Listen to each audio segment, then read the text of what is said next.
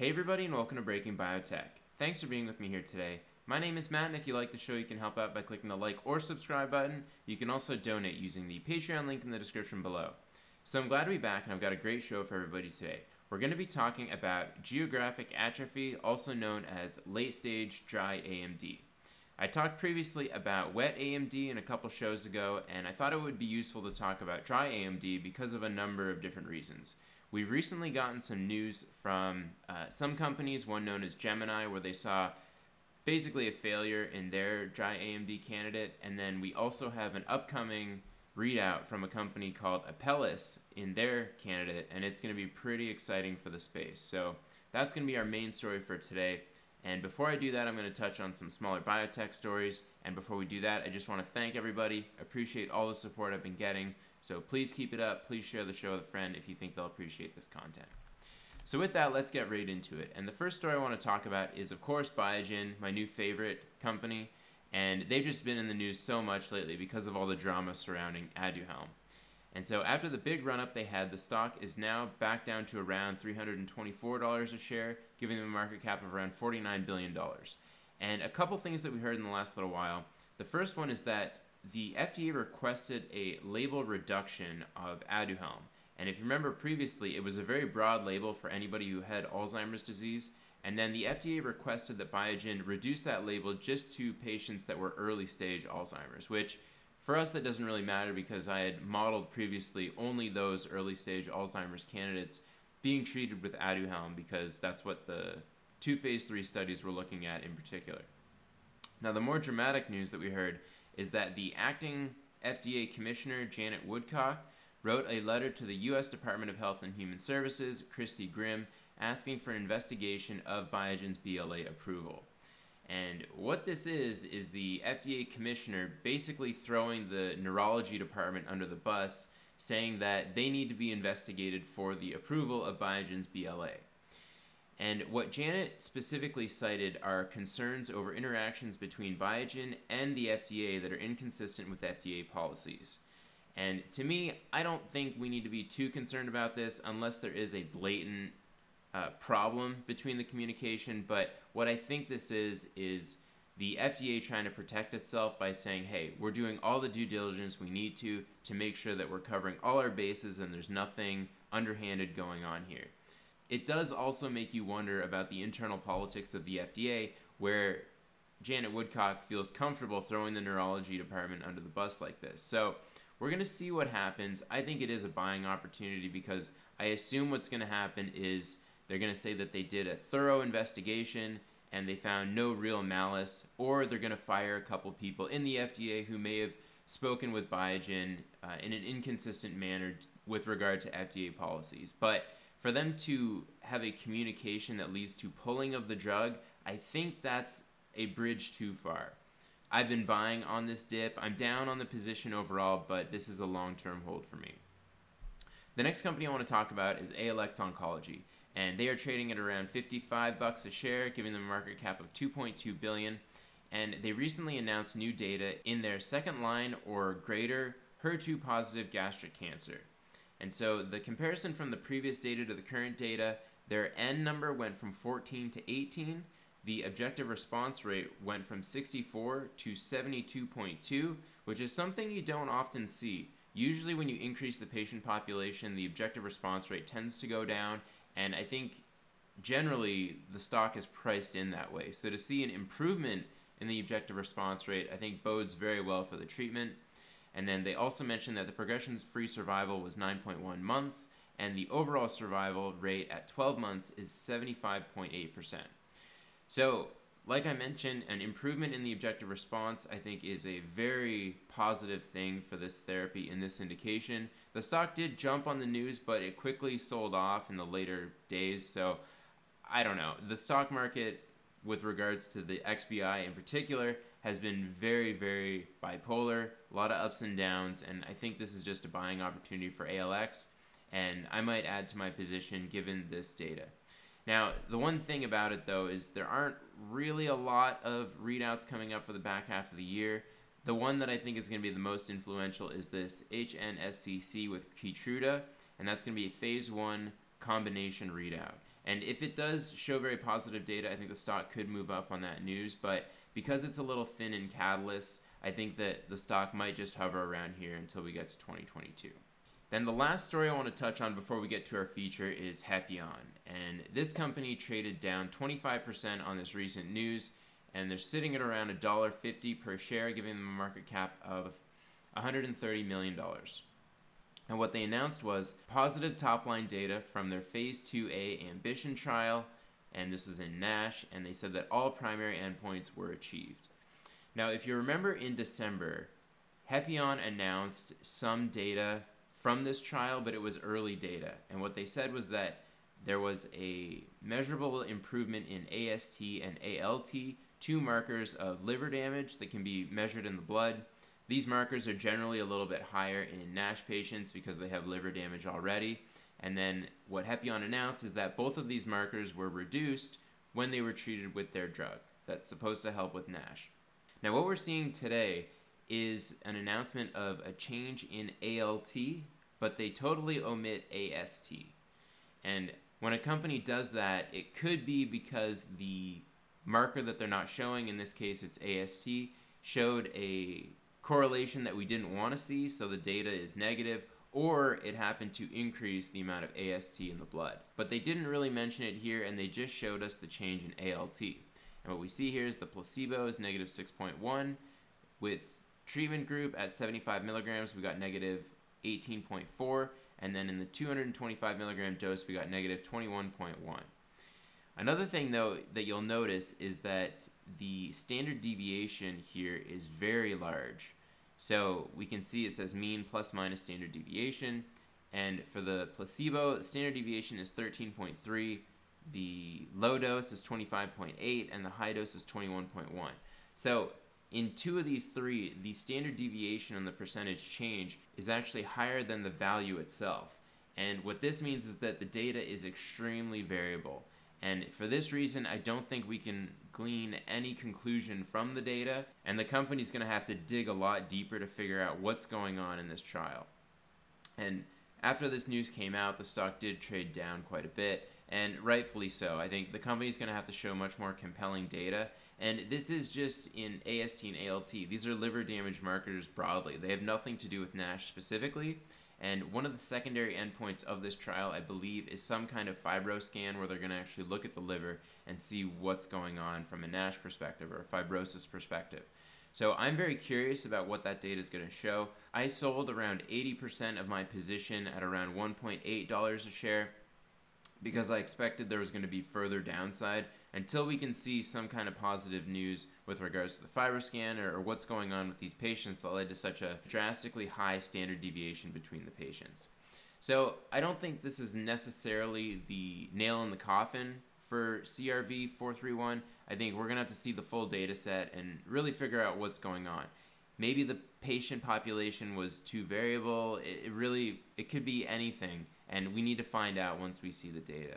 With that, let's get to our main topic for today, which is dry AMD. And I showed this slide last time, which was just the ophthalmology sector. And I focused wholly last time on wet AMD or diabetic retinopathy.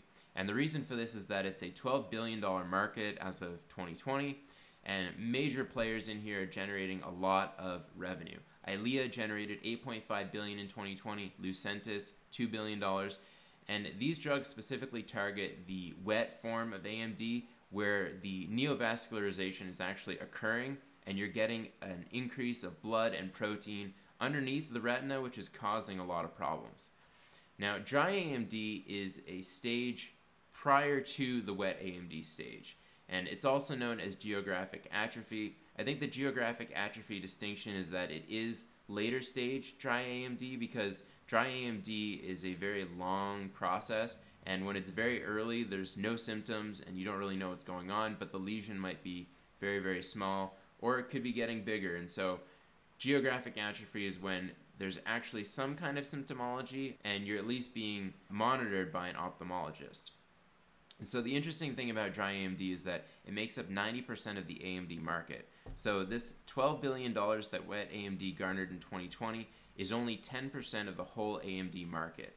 So for this reason, there's a huge opportunity to jump into dry AMD and try to get a therapy on the market, because as of now, there's no standard of care. And it really takes until getting to the wet AMD stage where doctors can go ahead with some kind of treatment, Lucentis, Eylea, or Avastin. Now, the curious thing with dry AMD is that the mechanism is not well understood. The way it's been described is that cell debris or fat deposits called drusen accumulate between the retina and the choroid, leading to retinal atrophy. Eventually, it leads to retinal pigmentosum epithelial cell death, and then you get blindness eventually. So it is a progressive disease that leads to pretty serious consequences, and it's for this reason that a treatment would really help patient outcomes. Like I mentioned, there's no standard of care, but the complement pathway is a primary target.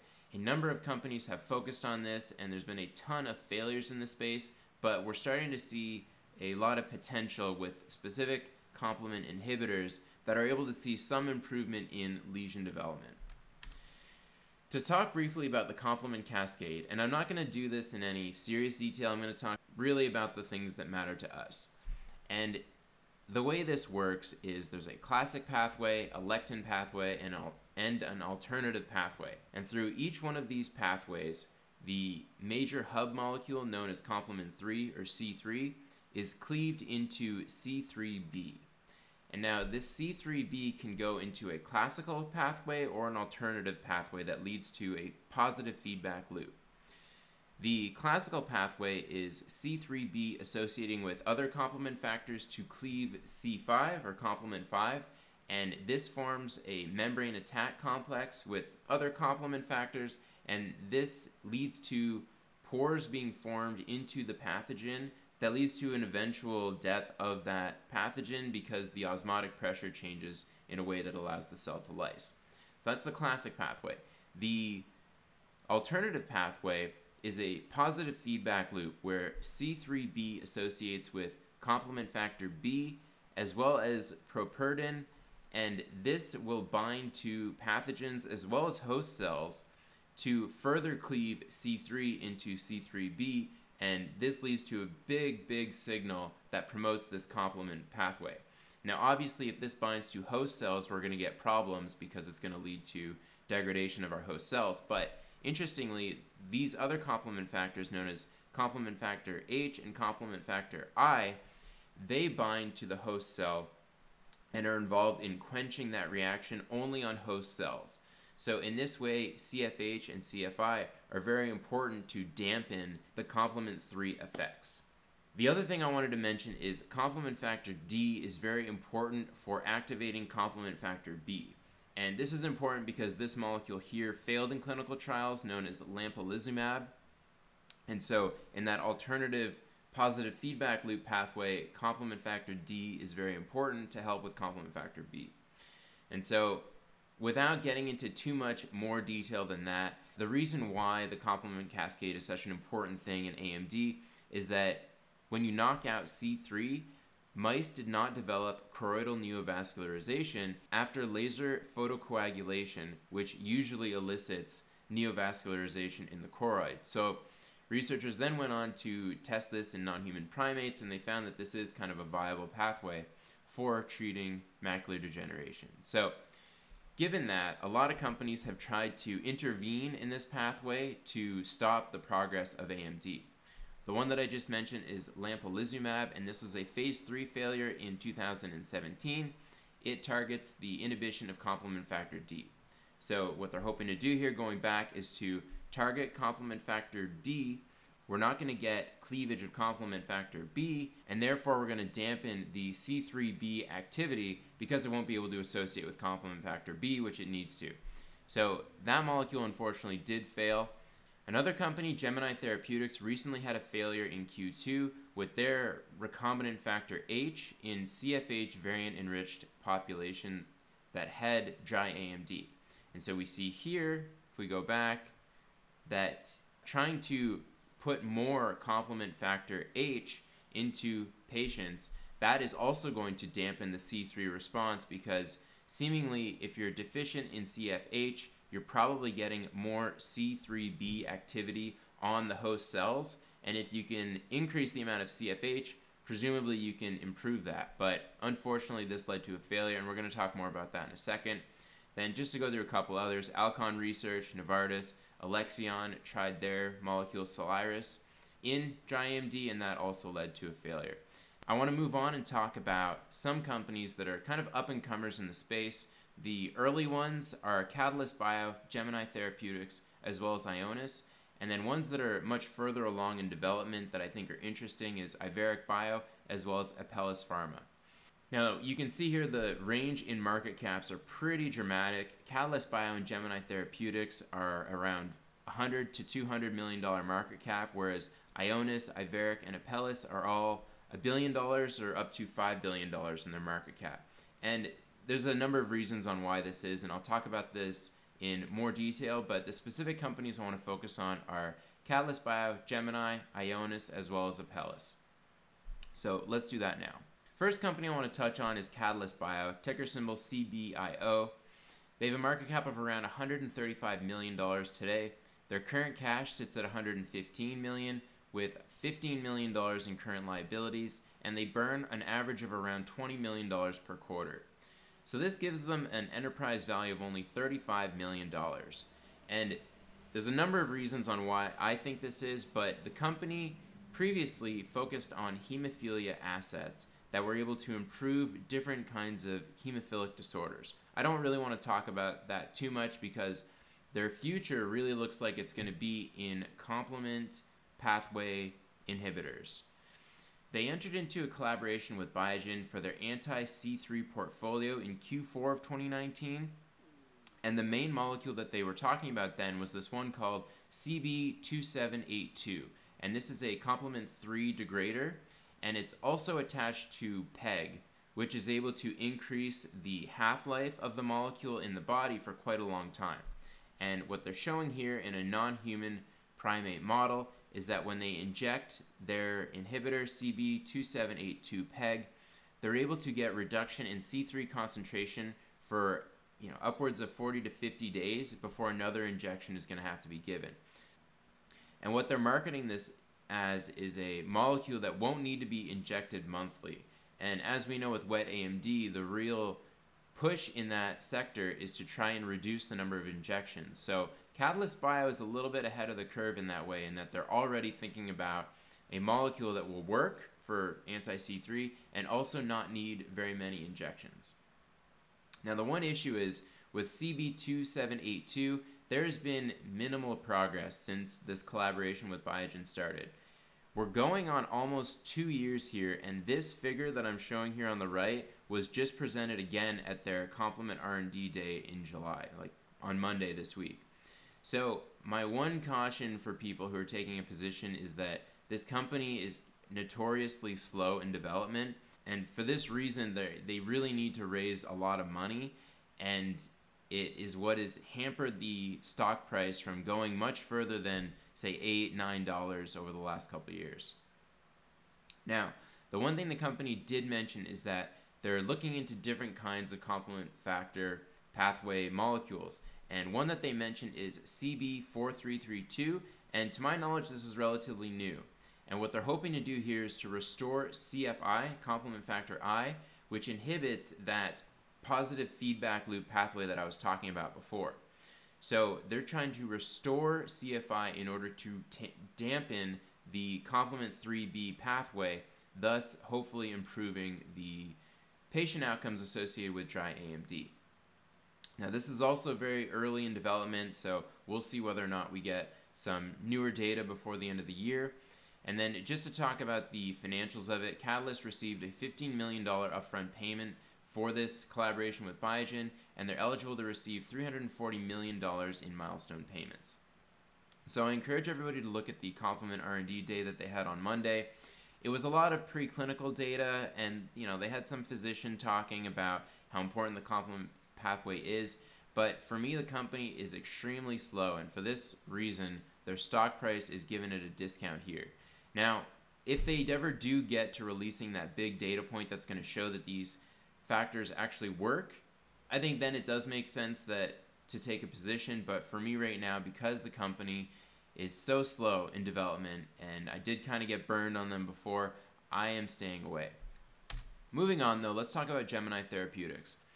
They're trading at around a $220 million market cap with $188 million in current assets, $14 million in current liabilities, and they also burn around $20 million per quarter. Their enterprise value is sitting at around $46 million, and the reason for this is due to a recent failure that they saw in dry AMD. Their focus is on the AMD market as a whole, so they have some programs in wet AMD and some in dry AMD, but their lead candidate is GEM103, which is a recombinant factor H, and this was recently treated in a variant population that had a mutation in complement factor H, and they also had dry AMD. So Gemini posited that if they could reintroduce normal physiologic levels of complement factor H, they might be able to slow down the lesion formation in the eyes of patients that have dry AMD. The company's also touched on gene therapies that they're hoping to develop. They're specifically doing ones for complement factor H and complement factor I. And as we know, I do have kind of a love affair with gene therapies, so this caught my eye. But what we saw in Q2 was that they got a pretty strong failure in their Regatta phase 2A study. And so these patients were on 6 months worth of treatment of GEM103, which is that recombinant factor H. And the data, the most impactful data, is what's shown here on the right. And what this is showing is a change in the size of the lesion between the GEM103 study eye and the fellow eye, both of them that had dry AMD, but one was receiving the drug and the other one was not. And we see here basically no change at 6 months. Now, the company says they're seeking alignment with regulators, but this is pretty much a renowned failure in the study, so I'm not really sure how we're going to move forward. Maybe the time point is too short at 6 months, but I think at 6 months, if we're not seeing an effect, there probably isn't one waiting for us. The company's also testing this in neovascular AMD or wet AMD, and that's going to be a Q4 readout. And depending where the stock is at that point, this could be a shorting opportunity given that they weren't able to see any data here. But I have no plans to trade the company in the short term. Now, the one thing I did mention is the AAV program, where they're hoping to do constructs that are amenable to an intravitreal injection, and they're going to nominate and develop candidates in the second half of 2021. They're hoping to submit the IND in 2022 and then start with these studies. But I gotta say, they need to understand why the studies in dry AMD with GEM103 were a failure. And it could be that CFH just isn't a viable target for these patients and that there's something else going on in the complement pathway that needs to be addressed before CFH can be useful in slowing the progress of dry AMD lesions. The other thing I wanted to mention here is that this figure that I'm highlighting on the right is in their appendix for their corporate presentation, and they show here CFH levels in nanograms per milliliter sitting at around 100 to 200 nanograms per mil. Now, when I went to the literature, it seems like the average or like the reference range for plasma CFH is between, say, 300 and 600 micrograms per mil. So I wonder if this is just a typo where this ng per ml should be ug per ml or mu g per ml so that it's the right units, but otherwise, it means that their patients have 1,000 times less CFH in their plasma.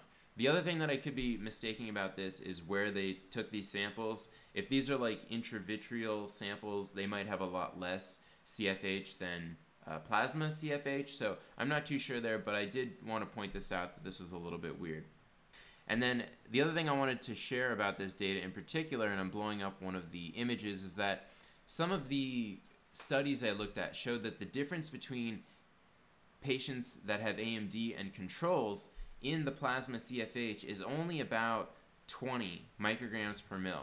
The control group had around 430 micrograms per mil, and the AMD group was reduced down to around 410 or 420. So the reason why I want to bring this up is that because that delta is only so small, the window for opportunity and treatment makes me feel like this might not be the best target to go after. Because if you can increase the amount of plasma CFH to the control level, you're really only increasing that level by less than 1%. And I just can't imagine that that much CFH is going to be enough to overcome the problems with lesion development in dry AMD. Now, this is just one study, so I want to caveat that you know, it could be that this is a study population that happened to have pretty close levels of plasma CFH, and that they could be more dramatic in the real world. So for me, this makes it a little bit uncertain on Gemini's future, but I really hope that they're able to dive deeply into this and figure out exactly why GEM103 has been a failure to date. With that, let's move on to Ionis, and they are trading at a $5 billion market cap. They sit at $2.2 billion in total assets with $1.6 billion in total liabilities. I use total liabilities and assets here because the company is pretty big and they have a lot of different factors that play into their financials, so I think it's relevant to look at total versus current. Using these numbers, we get an enterprise value of $4.4 billion, and the reason why they've garnered such a high value is that they're pretty much a leader in antisense technologies. They have a number of approved drugs, and they have a very large pipeline. A couple of notable mentions here, Spinraza, which I've talked about in the past, is a Biogen collaboration, and this drug has been approved since 2016. And then another molecule that's going to have a very important phase 3 readout in 2021 is a compound called tofersen, I think that's called. So that's another Biogen collaboration, and they're trying to treat ALS patients with this. So this is going to be a pretty big readout for both Ionis and Biogen, and I'm going to be looking forward to that. But the reason why I'm bringing them up here is because they have a ligand-conjugated investigational antisense medicine whereby they're trying to reduce the production of complement factor B in patients with dry AMD. So let's go back to our trusty diagram here. And so they're trying to reduce complement factor B, which, if you remember, is important to complex with C3b in order to do the positive feedback loop that leads to an overproduction of complement factor activity in order to really, you know, influence pathogens that are involved in whatever is causing the complement activation. So we saw previously that Lampalizumab, which was complement factor D, was a failure, but Ionis is trying to target something further downstream, which is complement factor B.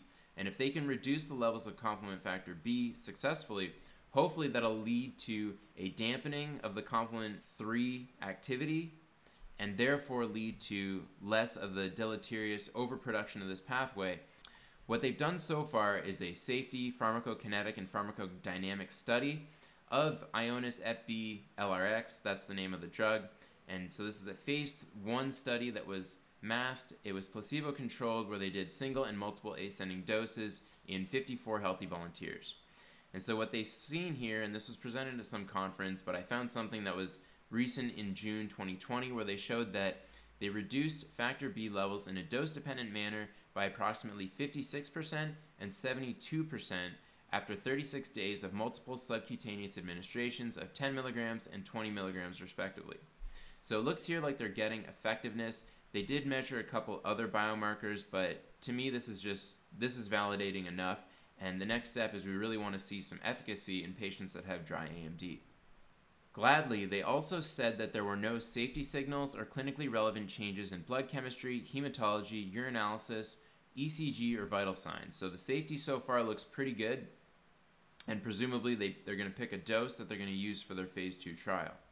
And so they say here that based on these data, an adaptive design masked placebo-controlled phase 2 trial in patients having geographic atrophy associated with AMD was initiated to determine whether Ionis FB LRX can reduce the geographic atrophy area growth rate over 12 months.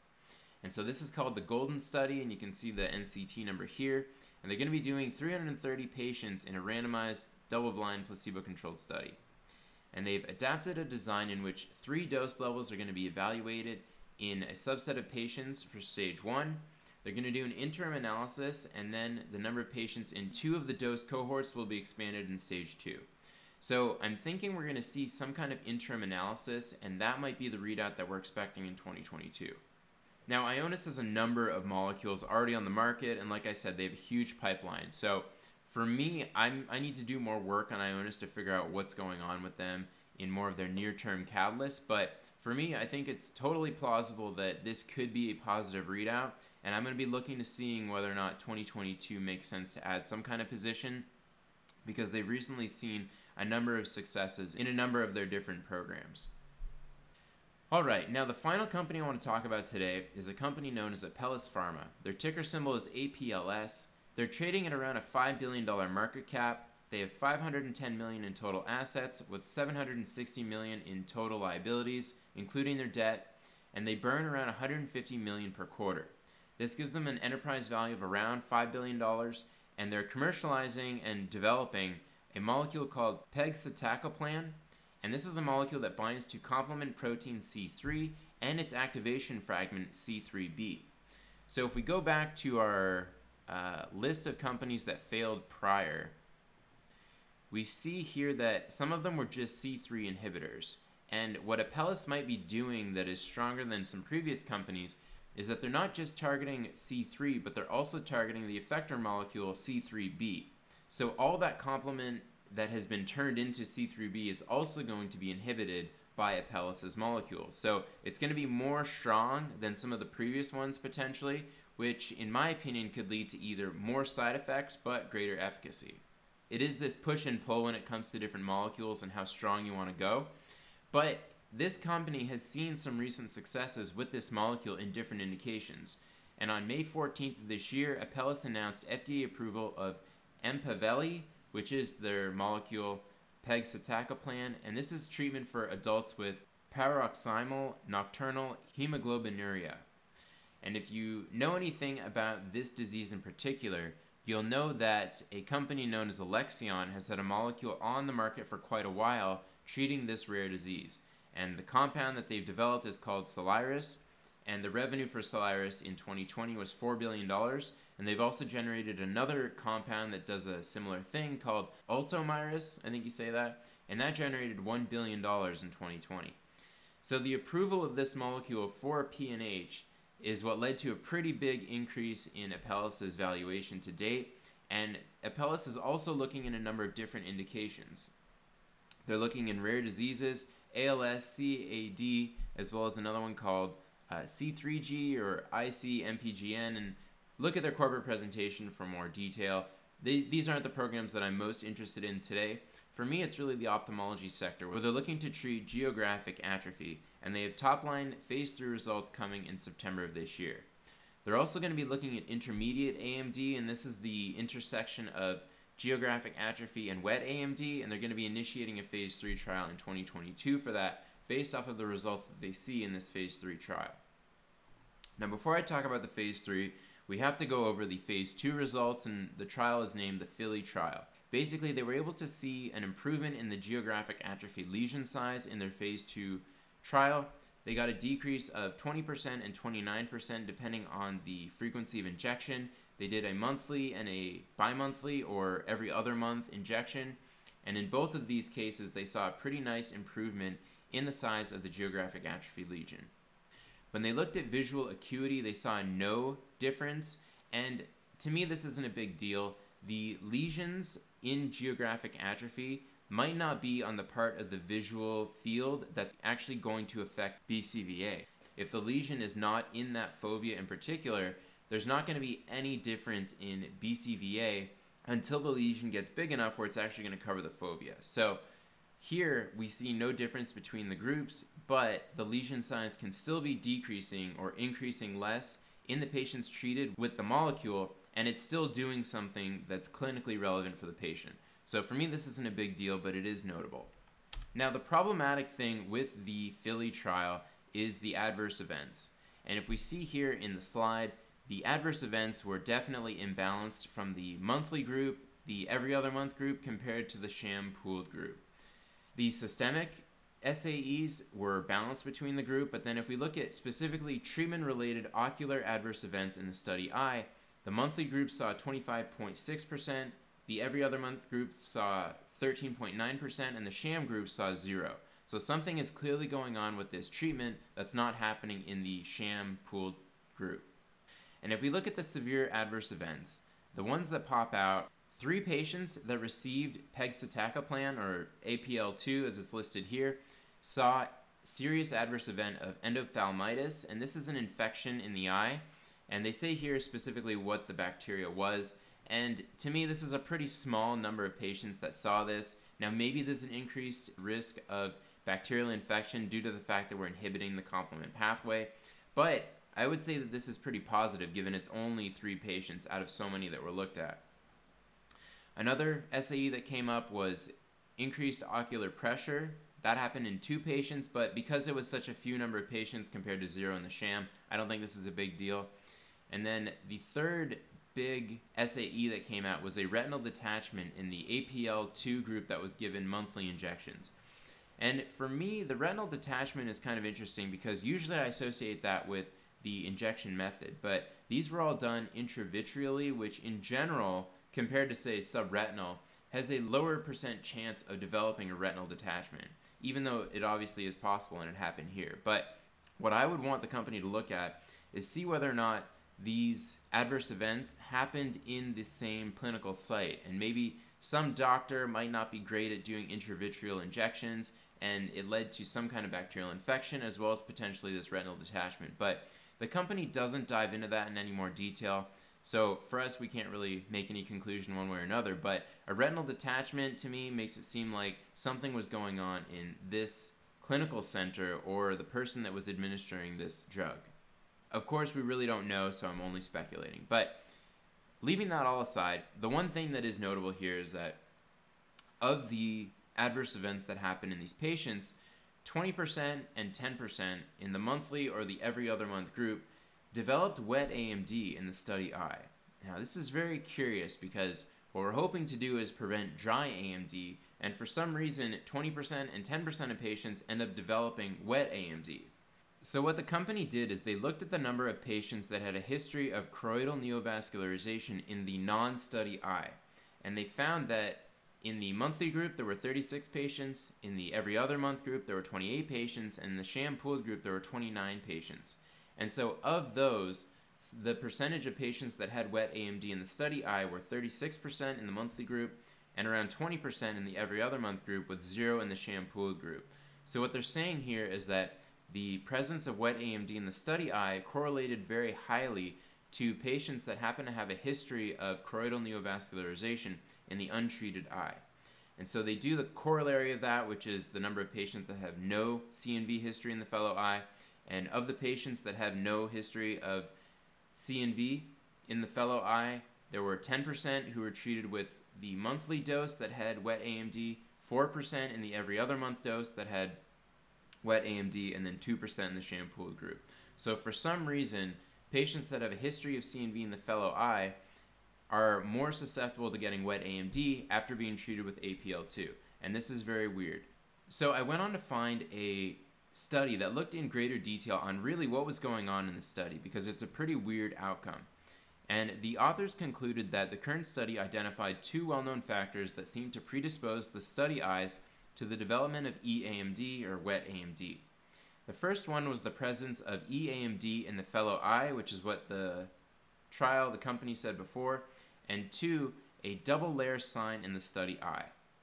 They go on to say, though, that taken together, these findings provide a phenotypic rationale for higher than expected rate of new onset exudation, but do not fully explain the imbalance between the active and sham control arms. Because in general, they said that the presence of EAMD and the double layer sign were pretty equal in the different groups.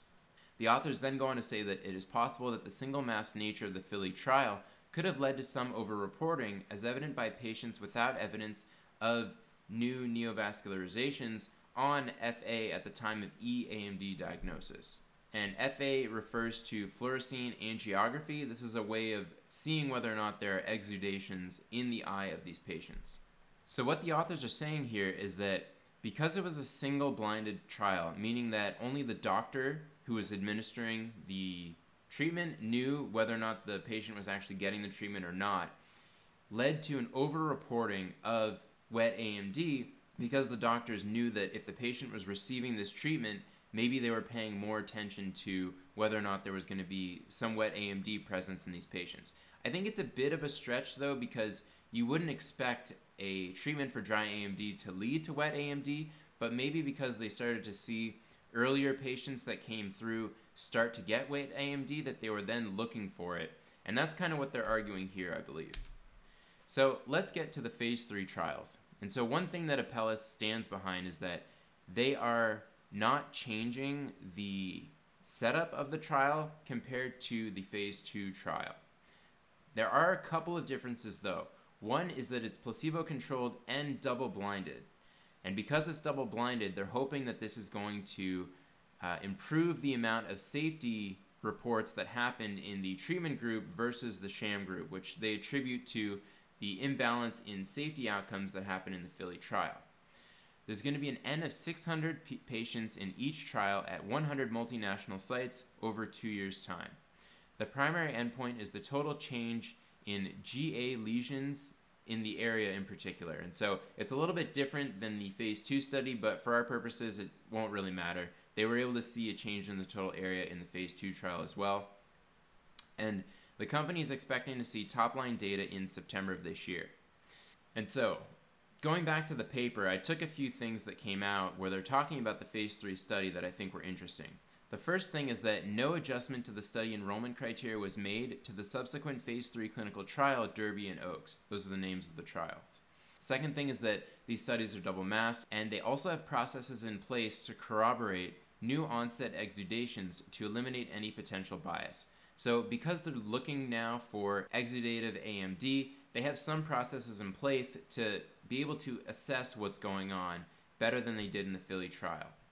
And to do that, they're implementing a couple new things, and in 3, I have that here. It is a requirement that fluorescein angiography is performed at the time of any patient being suspected of having wet AMD, and reading center confirmation of exudative AMD is to be obtained at the time of diagnosis. So they didn't do this before, so now they're going to be able to implement this greater analysis of wet AMD, and hopefully we'll be able to shed more light on what's going on with the patients.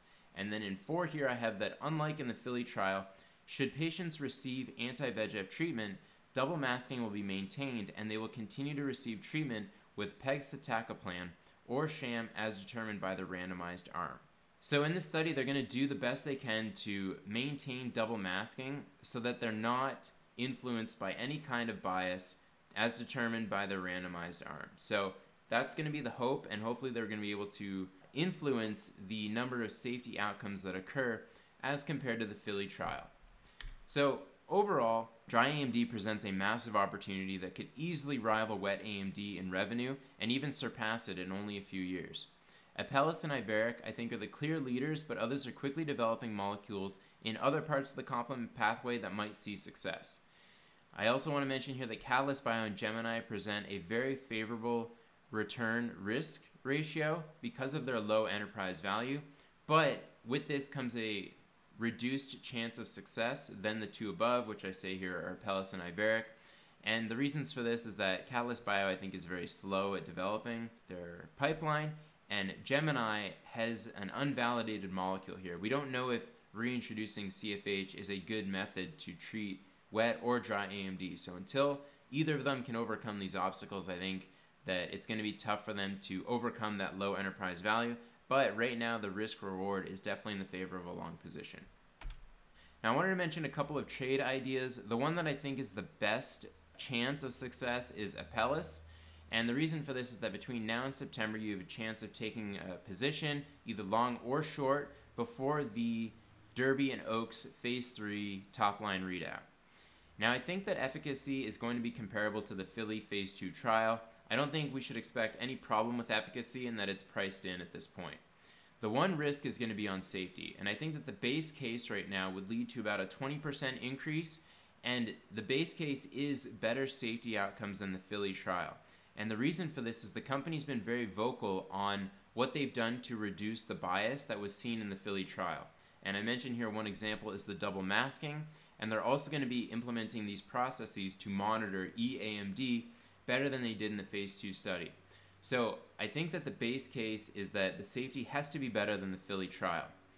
If it's not better than the Philly trial, or it's in line with the Philly trial, I think we could see about a decrease in 30% of the stock price and where it's trading at before the readout comes out. And then the bull case, I see an increase of around 40% potential. And this would be safety that's significantly better than the Philly trial, Maybe there's no imbalance in any of the arms with regards to the wet AMD. So it remains to be seen, but I think that potentially it is worth taking a long position before the readout. But the company I've noticed this week is trading a lot higher than the $5 billion market cap already. So as we increase that market cap, I think it's going to be difficult for me to justify a position. So I'm going to assess as we get later into August on whether or not I'm going to take a position. But I think that it has a very good possibility of having nice safety as well as efficacy.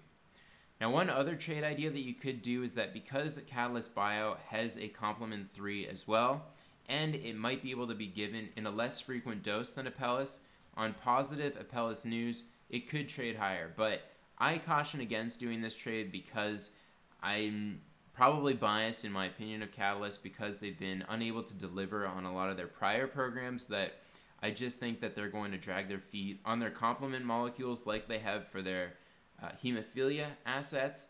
And I would not expect that any gains that are derived from a positive Apellis readout are going to last very long for Catalyst Bio. So those are a couple of trade ideas. Now, since Q2 is over, there's a lot of stuff coming up in Q3. The one that is going to be a huge mover for the CNS space is the Alzheimer's Association International Conference, also known as the AAIC. It's happening between July 26th and the 30th, and we're going to be seeing updates from Cassava, Alector, Innovus, as well as a number of other CNS companies. And because they've garnered such huge valuations, I think that these are going to be huge movers, whether or not the data is good or bad.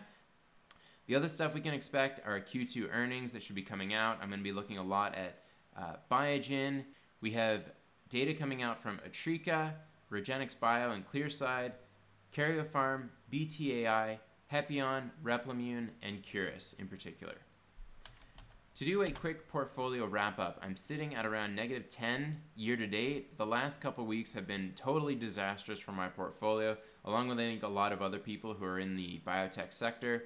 The one notable trade I want to mention is that I sold 400 shares of Hepion at 181, increasing my cash position by around $700, and I haven't really executed that anywhere. I am thinking about adding to ALX Oncology, like I mentioned, and I'm going to think about doing some kind of dry AMD play as we get closer to September, if it makes sense. And like I said, a lot can change between now and September, so I'm going to be watching Apellis' price and seeing whether or not it makes sense to go long or short.